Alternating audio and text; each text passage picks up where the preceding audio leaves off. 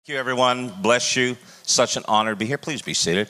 It is really a true honor to be here with you guys and uh, kind of enjoying the weather too. It's nice. Right? It's just like kind of, I don't know if it gets any better than this. This weather is really nice. It reminds me of where we lived in Australia, in Perth. It's the same type of climate, beautiful. And so I'm enjoying that. Dallas is pretty good this time of year just got to watch out for tornadoes every so often, hail, you know, I mean, everybody's car gets wrecked in Dallas. it's like, you got to keep your car hidden. So it's covered for sure. But anyway, it's awesome to be here, it really is. And I was just listening to Pastor Susan as she was sharing, and she actually said two things. She touched on two things that the Lord put in my heart to share. And uh, so I think as I go through the message, we'll just see what happens. But the Lord has really been speaking to me about idolatry in the church, not just in the world, but in the church, and how we have corrupted uh, the ministry. Now, I want you to understand that's very biblical. Before judgment fell on Jerusalem, when they were taken into captivity in 586 BC, what ended up happening is God was dealing with their hearts regarding the corruption that was in the priesthood, the corruption that was in ministry. So it's very, very important that we understand this. And I believe that we're living in a time where God is trying to restore a purity to his house and humility because we aren't that great, honestly. We really aren't. And the more we really get to know Jesus, I believe personally, the more um, we become aware of who we are. Now, there's a false humility there's a humility that basically says, well, you know, it's all God. No, it's not. It's not all God. The Bible says that we're called to partake in what's called a great commission. It's a commission. It's not his mission, it's not our mission, a commission. Meaning that two parties, two individuals are collaborating, coming together and cooperating to fulfill the mission. So God has said in his sovereignty and he said, Look, I, I'm, I to you guys responsibility to get this thing done. But ultimately, we know we can't do it on our own. And Mark 16 20, to me, really highlights what that looks like to be in a commission. It says that the apostles went out everywhere preaching, and the Lord was working with them. Did you hear that? The Lord was working with them. You know, God doesn't work for us, and we don't work for God. Okay? Now, in the sense that, yeah, he's the boss, I get it, but I'm saying the point is, he says we work together. Yeah. Paul says that we're co laborers with Christ. We are co laborers. So there is a, a call to be able to do this. You know, I've heard people say, well, the Bible says that I will build my church, and unless the Lord builds a house, those who labor, labor in vain. And what they do is they use that as an excuse to do nothing and like, oh, but yet, Paul talks all about working, working, working. And he said it's not that we work in our own flesh, our own strength, our own ability, but we allow his power to work in us and to work through us.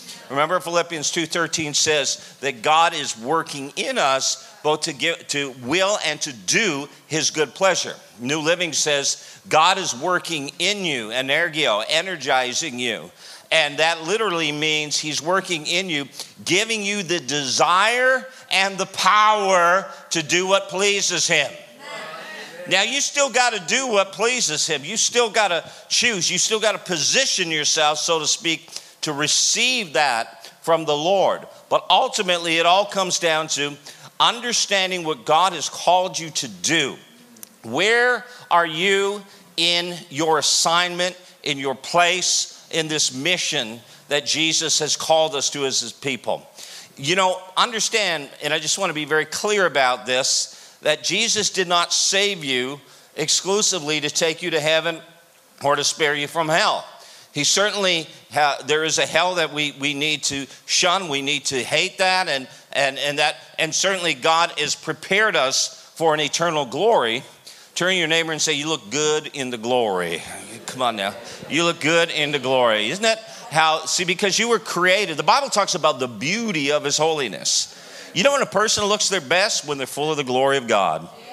I mean, you ever notice people that are demonized? They look so dark, they look so nasty. I mean, you, you see people that are, have, are like, you know, meth addicts and others, and what they look like, oh my gosh, the darkness, the, and, and they're just a mess. And, and when you come into the kingdom, and you really experience, for thine is the kingdom, the power and the glory. When you're really in the kingdom, I'm not talking about when you're religious now, but when you're really living in the kingdom, you experience power and glory.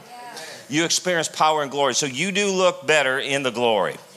So that's just the way God created us. Isaiah 43, verse 7 Everyone whom I created for my glory. You're created for his glory. Isn't that awesome? Come on, created for his glory. Man, I love the glory of God. I love the glory of God. So why, why settle for anything else on what He wants to give to us? So, my name is Glenn Bleakney, Awake Nations, awakenations.org. But also, more recently, we've started another ministry initiative called the Kingdom Community. And I'll just share briefly what the Kingdom Community is because it ties in to what I'm going to share on today. So during just before COVID, we we felt the Lord was saying, you know, I want you to do more online training. Now I've been doing online, guys, before there was before there was Facebook Live. I was online doing lives. Okay, I mean, uh, ten years before I was doing lives, and it wasn't easy back then to do it. And that was that was before. Um, what what is it that Twitter brought out, and they ended up just shutting it down after? Uh, no, not Twitch. The, yeah, yeah. Somebody's going to remember. It was alive. Okay. And, and anyway, um, oh yeah. So, so anyway, what happens is I'm doing that when it first comes out, and it was crazy. Like thousands of people would watch you. And Periscope, thank you very much. Periscope. So I'm doing that, and man, thousands of people are watching me. I'm like one of the first people on Periscope. So I've always been kind of on the cutting edge when it comes to things, and I've really availed myself of technology to be able to reach people. That's been the purpose, okay? Now, what has happened in recent times, though, is I really felt like the Lord said, you really need to focus more on training and equipping people around the world. And so we, we started to do that, and specifically, I would, I would talk about things that, by and large, people were not addressing, or at least addressing in a very practical way. So, one of the seminars, webinars I started to do was how to transition a church or a ministry into an apostolic paradigm of ministry. How do you go from the conventional um, church, you know, that, that is kind of just does the Sunday, the weekend thing, into really being an apostolic um, force on the earth. And we'll talk about that today. People started responding like I couldn't believe it. I was getting pastors and leaders from all over the world saying, Yes, I'm signing up for this. And it was amazing. And so we continue to do these training and teachings, and I realized what's going on. Then another uh, thing that was started to happen was people would reach out to my wife and I, and they would say, Hey, we just feel like we're supposed to connect with you. And I said, Well, what do you mean connect? And like, and they said, I don't know, I just feel like like you're supposed to speak into our lives, you're supposed to help us. Like a lot of them were people ministry, but not everyone. And so we just said, Oh, okay, that's interesting. And so what ended up happening is the Lord basically said, to us, he said, Look, I've called you now in this season. Don't you? It's kind of like, don't you see what I'm doing? Like, are you that dense? That you don't see what I'm doing. And so the Lord was building something. Now he said, You think you can catch up? And so I said, Okay, Lord, I want to do what you have called me to do. I want to ride the wave, so to speak. And the Lord says to me, Okay, this is what I'm doing. This is what I've called you to. This is a season for you to really step into your apostolic calling fully. Now, I've been functioning apostolically for many years. I've been teaching on it for many years. But how many know that it's a process to get to where God wants you to go? It's a process because we are all learning, we're all discerning. God is changing us, He's developing us, He's teaching us. Sometimes we don't have the revelation nor the capacity to be able to live in that place. So, the Lord begins to show me this. And man, we just like, okay, this is what we're called to do. We're called to build this apostolic network. And I didn't want it to become, you know, about a person, honestly, about, about me. I did not want it to become that. And so, even as I was communicating with a lot of my friends, um, some of my friends, they, they speak Spanish as their first language, and they live not only in, in the Americas, but some of them live actually in Spain.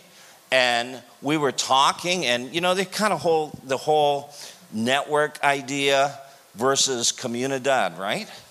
So, like, community. Community is family, the familia, right? So, we got the family thing. People are looking for family. People want community. They don't want like a, a network. Join our network, you know, and pay their fees. And, you know, and, and it's like this multi level, you know, kind of networking and stuff. And, and I'm not saying there, and I'm not, you know, dissing that. I'm just saying the reality is that's something that I wanted to be very cautious that I did not project that this is what we're doing.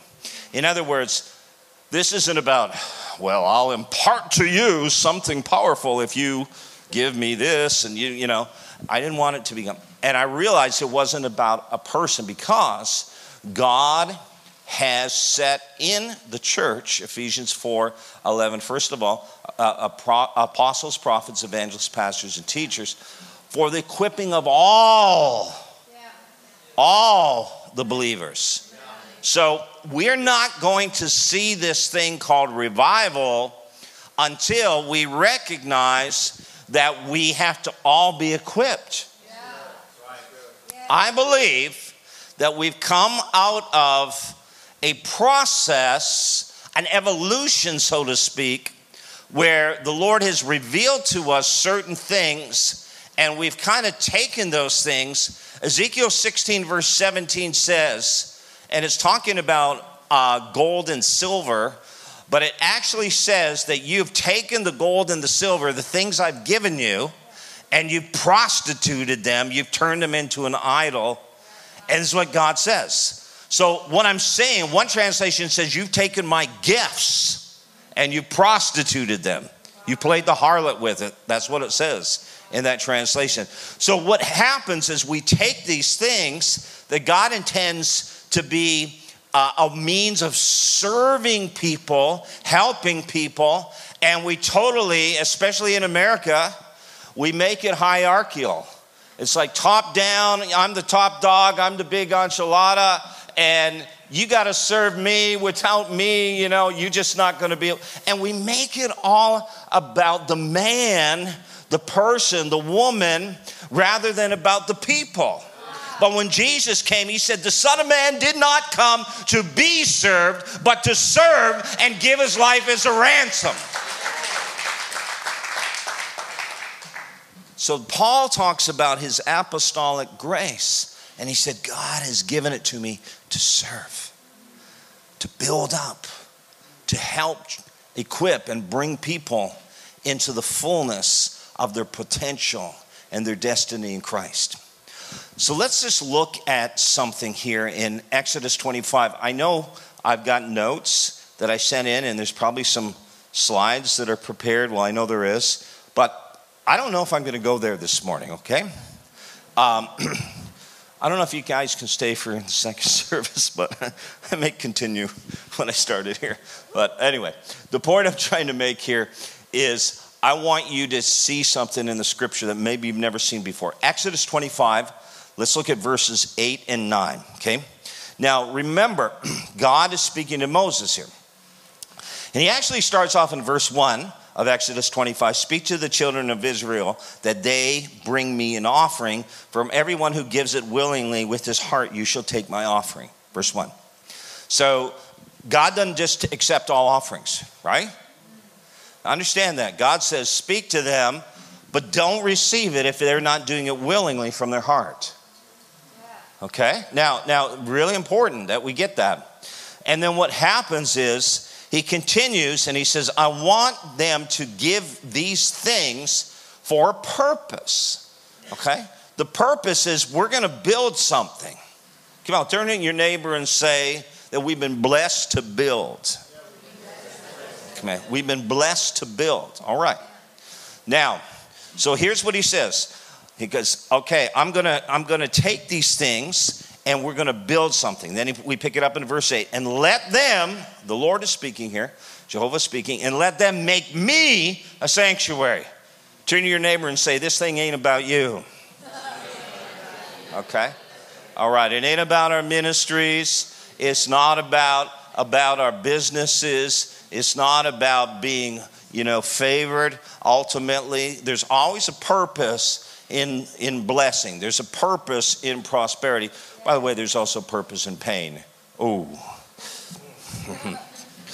All right, so what happens is let them build me a sanctuary that I may dwell among them. According to all that I show you, God speaking to Moses, that is the pattern. I lived in Australia. It's, I love the way they say pattern. Patent. Patent according to the patent. I'm like, the patent?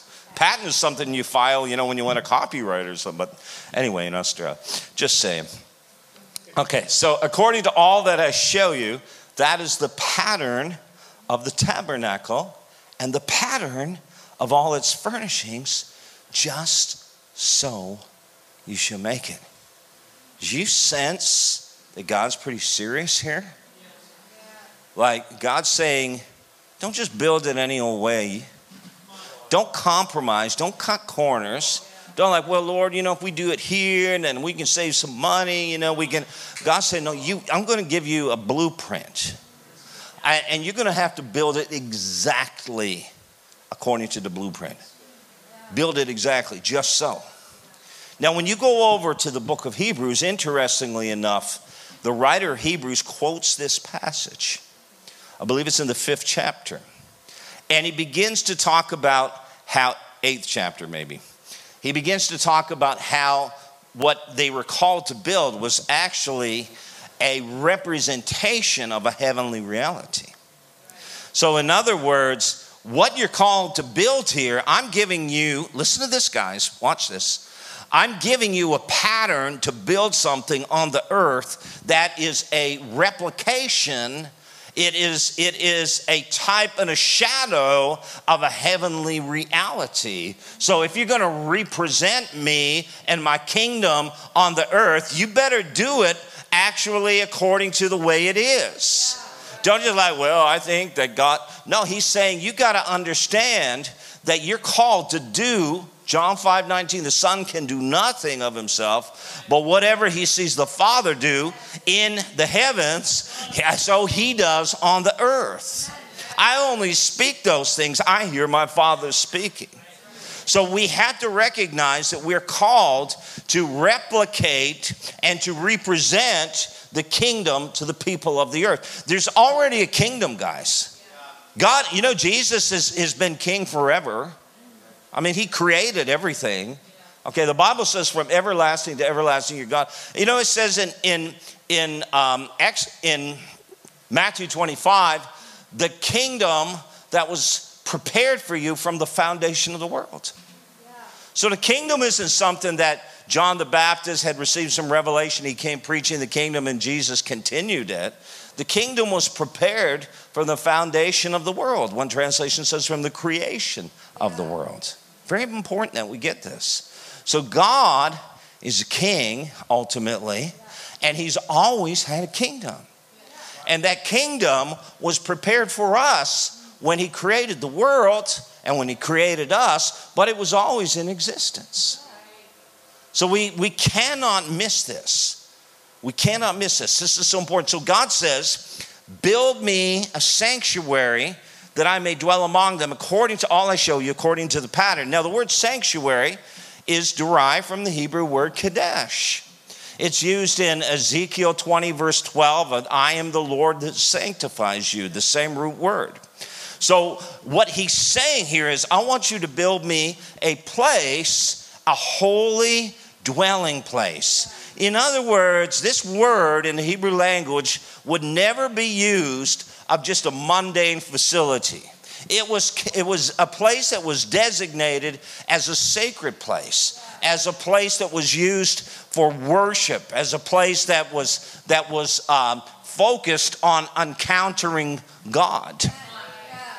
Okay, so, so the idea here is this is about building something that is completely unlike any other place in the world. Any other building, any other facility, any other, you know, uh, habitation.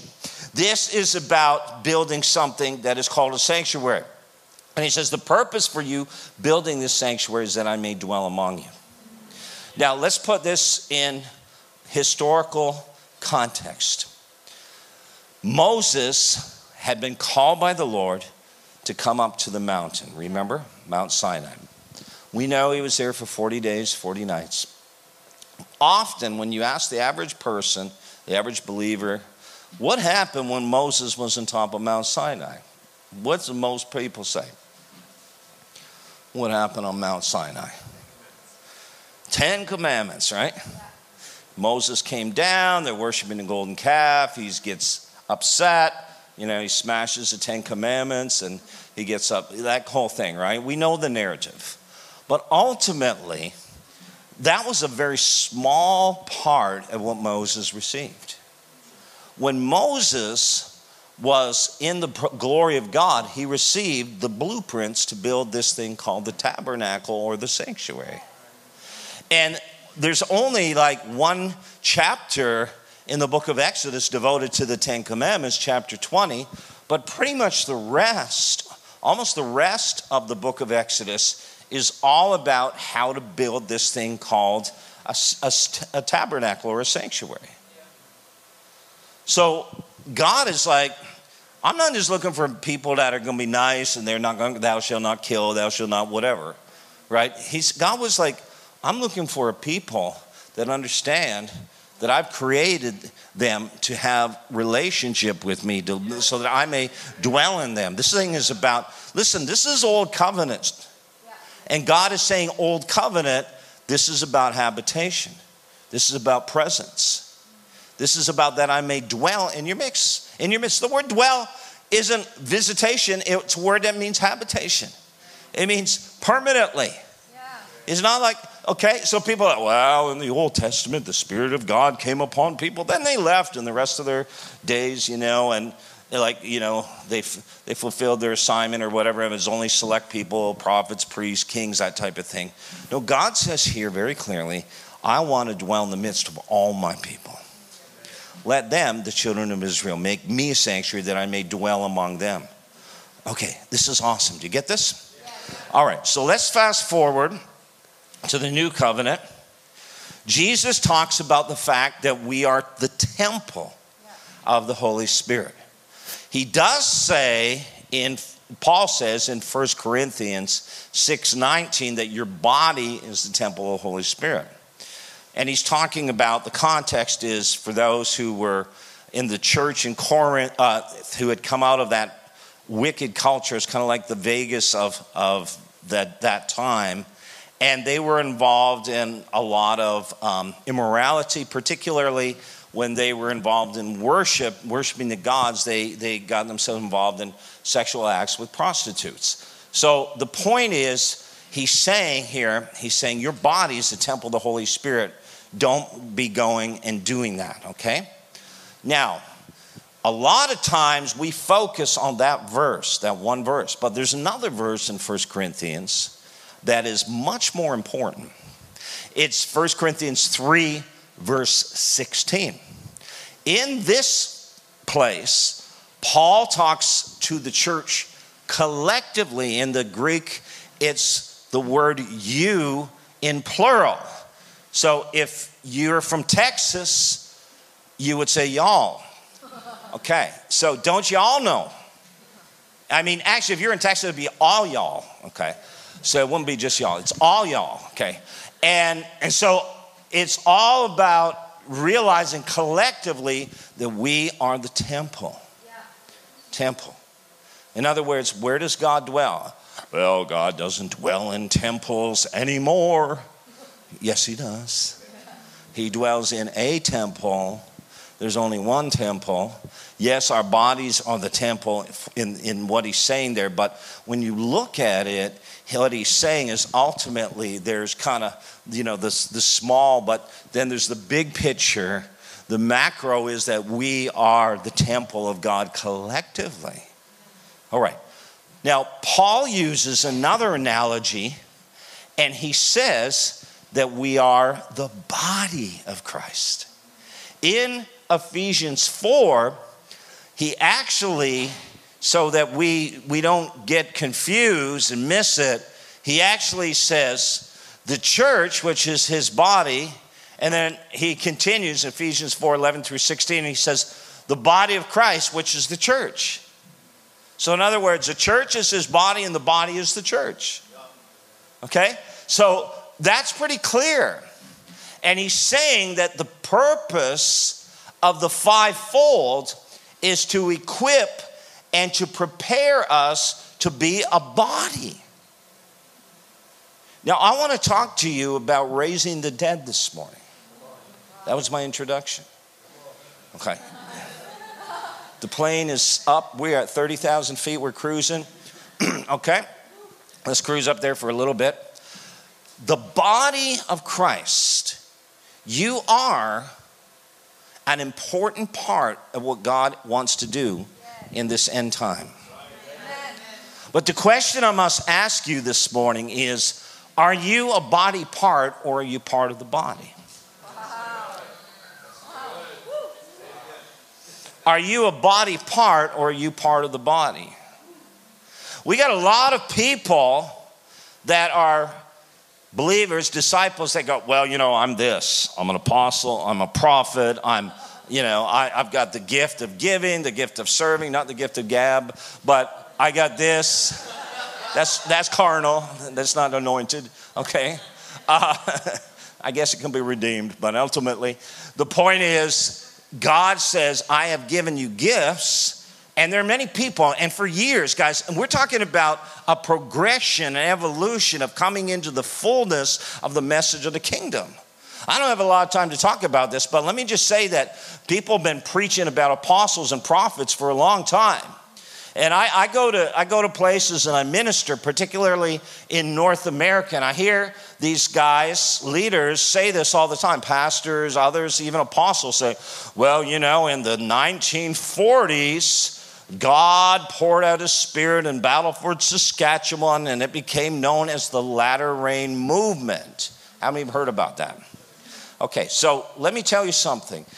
In many people from North America point to that as the kind of primary, um, maybe even the singular event that launched the apostolic and the prophetic. And yet, let me tell you, that's not true.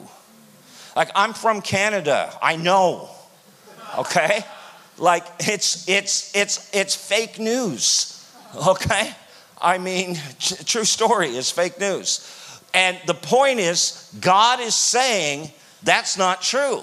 Because from the beginning, the Lord said in the church, first of all, apostles, secondarily, prophets, thirdly, teachers. By the way, pastors not even on that list, 1 Corinthians 12 28. So the interesting thing is he says in Ephesians 2:20, I build my church upon the foundation of apostles and prophets. And he says, first of all, he uses the word proton, and proton in the New Testament language means first in terms of order, sequence, and even importance. Even importance. So God's saying the apostle is the most important thing. In the New Test, in the Old Testament was the prophet. In the New Testament, he shifts it. And it's now the apostle. Now, Jesus Christ is referred to as the chief apostle and the great high priest of our faith. So it's very important that we recognize that. So here's what happens we see the restoration of, he, of the Holy Spirit being poured out. And in like Azusa Street, we, we see stuff going on in Wales, you know, other places. And that's what we call what God was doing, you know, a great Pentecostal restoration of, of the gifts of the baptism of the Holy Spirit. And it spread all over the world. It's awesome. Then we see like miracles and healings emerging. Aimee Semple McPherson, uh, had the first megachurch. In fact, the only megachurch in the world at that time in 1923, right here in LA. And so, what ends up happening is God is doing these amazing things, but then we talk about this whole thing about the restoration apostles in the late 40s, 48 in particular. Not true. I pastored a church in Perth, Australia, that was started in the 1920s by apostles and prophets who came out of the Welsh revival in the United Kingdom.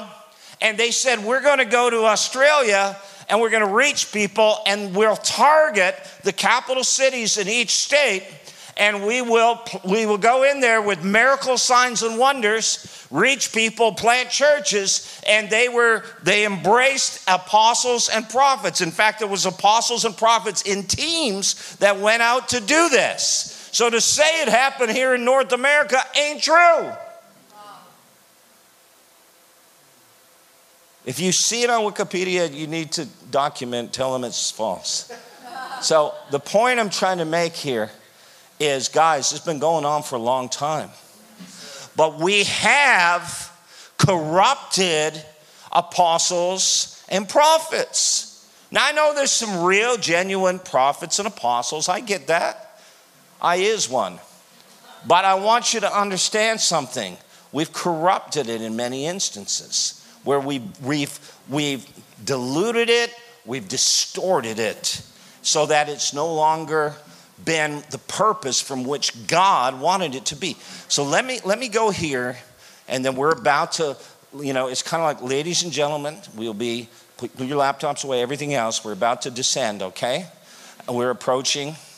Now here's we're going down. Are you ready? so what happens? God moves, God restores, but then we come into this age where we start to see things shifting from what is known as preaching the gospel of salvation to what we, we see more people under, preaching on revelational things pertaining to the kingdom. So we move away from the gospel of salvation. We are still in that process and we're embracing the gospel of the kingdom. There's only one time in the New Testament where the, the language is used, gospel of salvation, only one time. Ephesians 1, verse 13. All the other times, it talks about the gospel of Jesus, and yes, the gospel of grace. But ultimately, Jesus said in Matthew 24, 14, when the disciples asked him, What will be the sign of your coming in the end of the age? Verse 3 of Matthew 24, Jesus responded, and he said, Guys, there's going to be persecutions, there's going to be wars, there's going to be earthquakes, nation will rise against nation. There'll be false prophets, there'll be false Christs. He said, These things are going to happen. Verse 6, but he says, But don't be afraid, don't stress out because he said, This is not the end, is what he says in verse 6. It's not the end. Like they're asking Jesus, What will be the sign of your coming in the end? All this stuff's going to happen, but this is not the end. Then, verse 8, he says, These things are birth pangs, the beginning of sorrows. But ultimately, there's only one thing Jesus articulated in unequivocal terms is the fulfillment of the question the disciples asked him What will be the sign of your coming and the end of the age? And it's verse 14. He says this this gospel of the kingdom. I like when he says this gospel. Because he's saying, you know, the gospel that I'm preaching. Okay. This gospel of the kingdom will be preached throughout the whole world as a testimony or a witness to all the nations. And then the end will come. Then the end will come. Powerful. When the gospel of the kingdom is preached, okay, to all the world, but more specifically to all the nations, United Nations has 195 countries in its membership. They do not include Taiwan. 196 if Taiwan was in the list. But the word that is used here by Jesus is a word from which we get our term ethnic, ethnic groups. And there's actually over 17,400 distinct ethnic groups in all of these 196 nations of the world. Right now, only about 6,900 have access to the gospel. I'm sorry. Delete. Right now, 6,900 are considered unreached people groups. Okay? That is close to 3 billion people. The population of the world right now is 7.8 plus billion. 3 billion don't have access. Now, that's a lot of people. It even gets worse because there's some place in the world where there's absolutely no access to the gospel. Right now. Well, yeah, man, they just go online, you know, like I post on Facebook every day. Facebook is blocked in China. Social media is blocked in China. Okay? Like, well, we just get them on a Zoom meeting, disciple them that way. Cuba has blocked Zoom. We get around it, but the point I'm trying to make is it's not as simple as that. So, what happens is God says there is such a need for people to get this thing called gospel of the kingdom. Now, when most missiologists talk about unreached people groups, they do not take into consideration the gospel of the kingdom. They're just saying the gospel that Jesus died, he rose again, he lives forevermore, he sits at the right hand of the Father, and if you believe in him, you'll be forgiven and you'll go to heaven, and that's the message. And that's that's that's a good place to start. But listen to me, if, if that's all God intended for you was pie in the sky and the sweet by and by when you die, then he would kill you the moment you're born again because he knew you mess it up. Turn at your neighbor and say, I messed it up. and turn to your neighbor and say, I'm still messing up. Okay, now turn to your neighbor and say, You're a mess. All right. Okay. But seriously, guys, think about it. Why did Jesus come to the earth? He didn't show up and go, Okay, like I'm 30 years old now. Let's go to the cross. Let's get this thing over with so y'all can be delivered and set free and, you know, restored to the Father. Um, he actually died for us so we could live. Live on the earth for at least a season. So we could be restored to the image and likeness of the Father. We could be restored to identity that we could be restored to our purpose for being created. Now, again, I'm not going to get into all that today. That book I have in the kingdom talks more about it. It's a small book, a simple read. I'm writing a, a larger, more voluminous book right now on that topic. But ultimately, what we're saying is there's a call to learn to live in the kingdom. In fact, I believe it's 1 Thessalonians 2, verse 12 it actually says that we were saved so that we would learn how to walk worthy of God who's called us into his kingdom. Man, let's talk about that. Did y'all hear that? You were saved so you would learn how to walk worthy of God who has called you into his kingdom and glory. Wow, and glory. So, God has a purpose for you here. It's a kingdom purpose, it's about His glory. Guys, I'm telling you what, religion is boring. Okay? Like, why would you attend a church Jesus doesn't attend?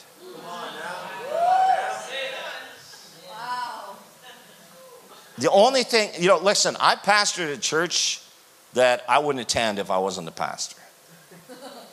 And then we were able to turn it around. I go, yeah, I'd, I'd go here. Good preacher, right? No, it's okay.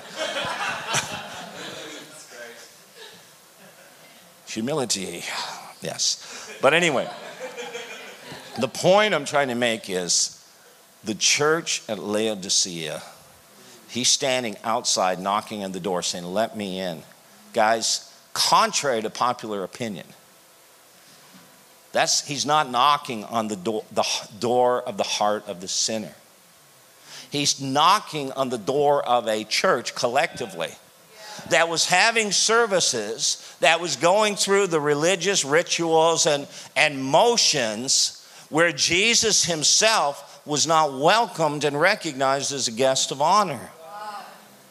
And so, as in Laodicea, so it is today, religious ritual has become a knockoff, a substitute for the very presence of Jesus. Why would we want to uh, be part of something that Jesus is saying, hey, I, I wouldn't mind. Let me come in. Like, and once he comes in, right, he's kind of like raises the bar. he's like, okay, let's get some things straight here now that I'm back in my rightful place as Lord of the church. Let's get some things sorted out here. So, this is something very important. So, what happens is we're living in a time, in a season, where God is trying to restore order. Order.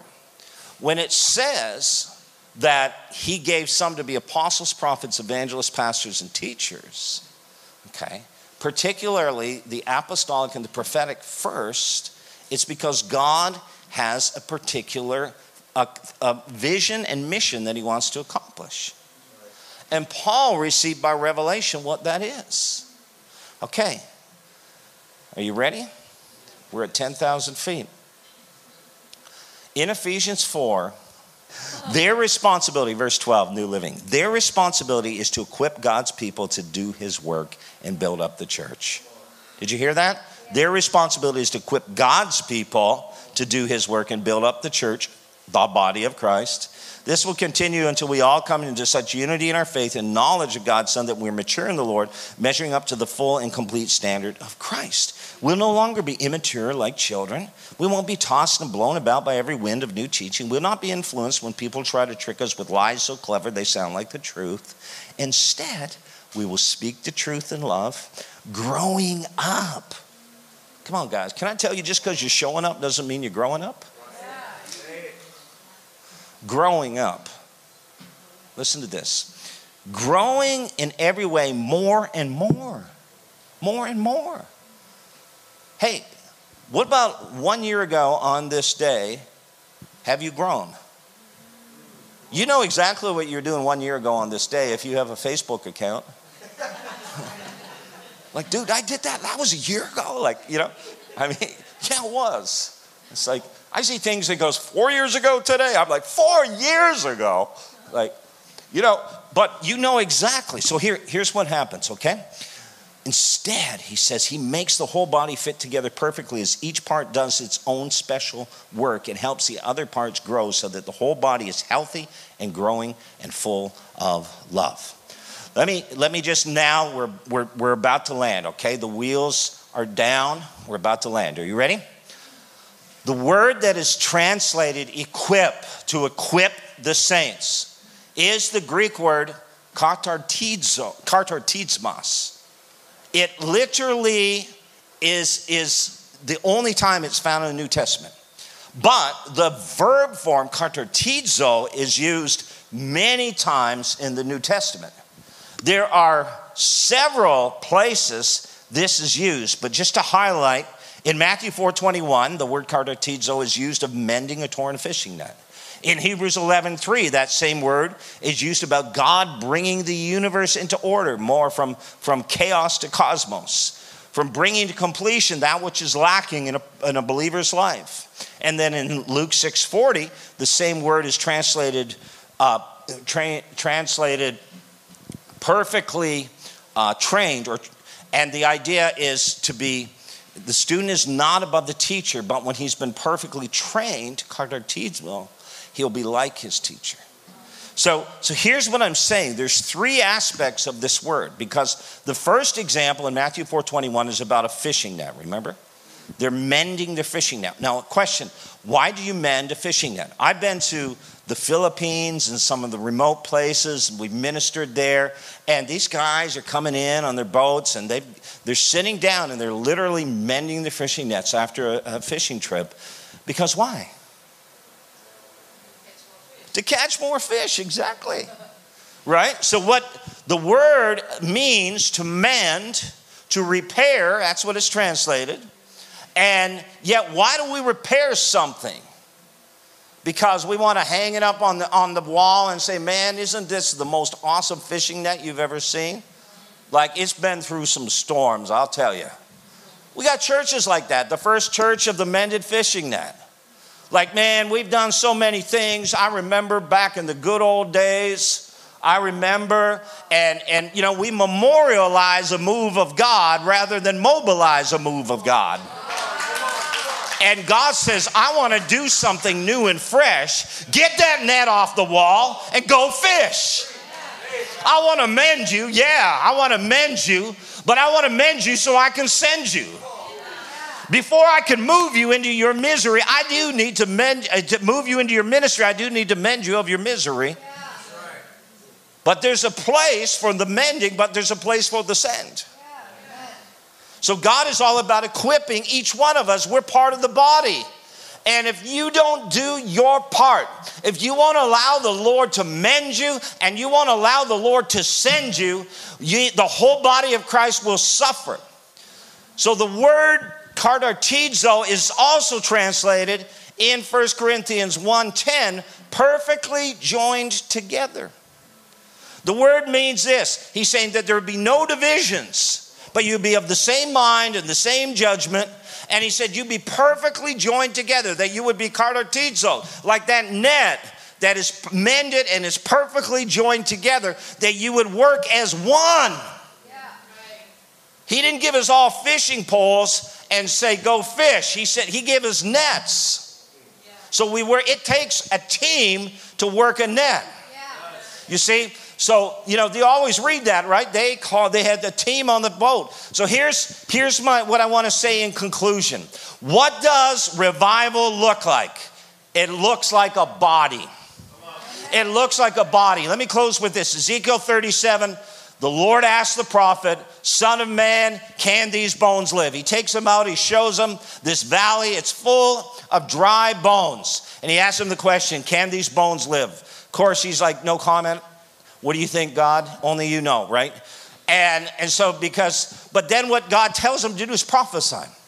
He said, I want you to prophesy. He said, I'm going to I'm going to cause life to enter these bones. They're going to rise up. They're going to become exceedingly great army. So the first thing he does is when he prophesies, what happens is the breath of God isn't anywhere to be seen. What takes place is there is a connecting and a coming together of bones. So there are many bones and they're very dry. That's quantity and quality. But verse 3 says in the New Living that these bones are scattered. That's the quandary. So the quandary is we are like the valley of dry bones. We're all kind of doing our own thing. That's what I meant by are you a part of the body or are you just a body part? And God is trying to bring the body together in this season. He's trying to katartizo us. It's a word in Greek that literally means to bring into alignment, an orthopedic word actually. It was used in the medical profession to bring a bone, to fuse it together, to restore it, to bring it into alignment. And that's what God is trying to do. So before there is revival, the breath of God represents revival. And a lot of us are praying for revival, and God says, there won't be in this season, prophetically, I declare to you that this is a season of reset. This is a season of preparation. This is a season where God is saying, you need to get things right because I believe we are in a time and a season of literally the final move of the Holy Spirit, the great end time harvest. And God is saying, my church has to be ready. The nets have to be prepared because of what I'm about to do. So before the net can be cast, it has to be repaired. But God is saying, before I send revival, there has to be reformation, reforming a body. And when the reformation takes place, God says, I'll pour out my spirit. Because I want to tell you, this last move of God, God's saying, I am setting things up according to the blueprint that I gave Moses, which was a type and shadow. Now, this is a season to do it right. In this season, it's not going to be about Benny Hinn. in this season, it's not going to be about that one or that one. Yes, there will be those that God uses powerfully apostles, prophets, God will use, and others. But He's saying that's not enough. I need a body. I need a body. Because what we've been called to do is not just to experience reformation or revival, there's a purpose before reformation or revival, and it's called representation. Representation. We're called to represent Him.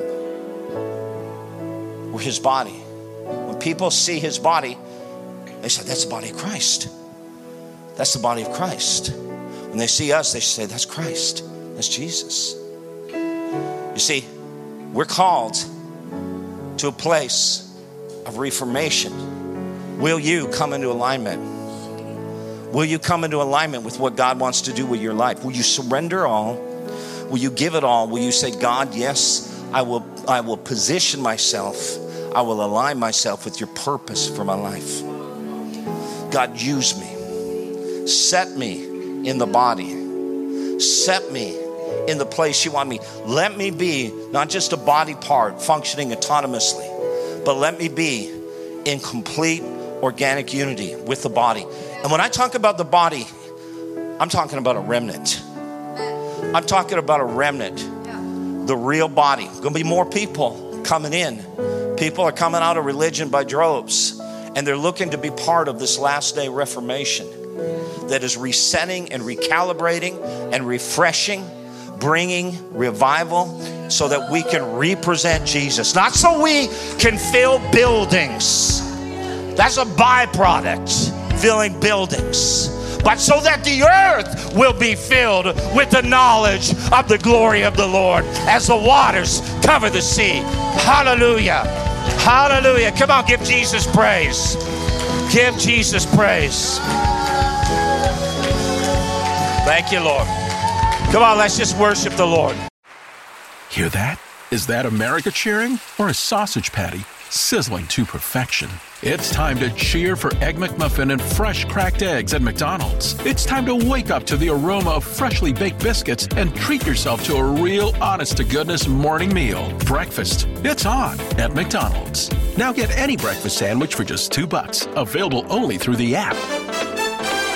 Mobile order and pay available at participating McDonald's. McD app download and registration required.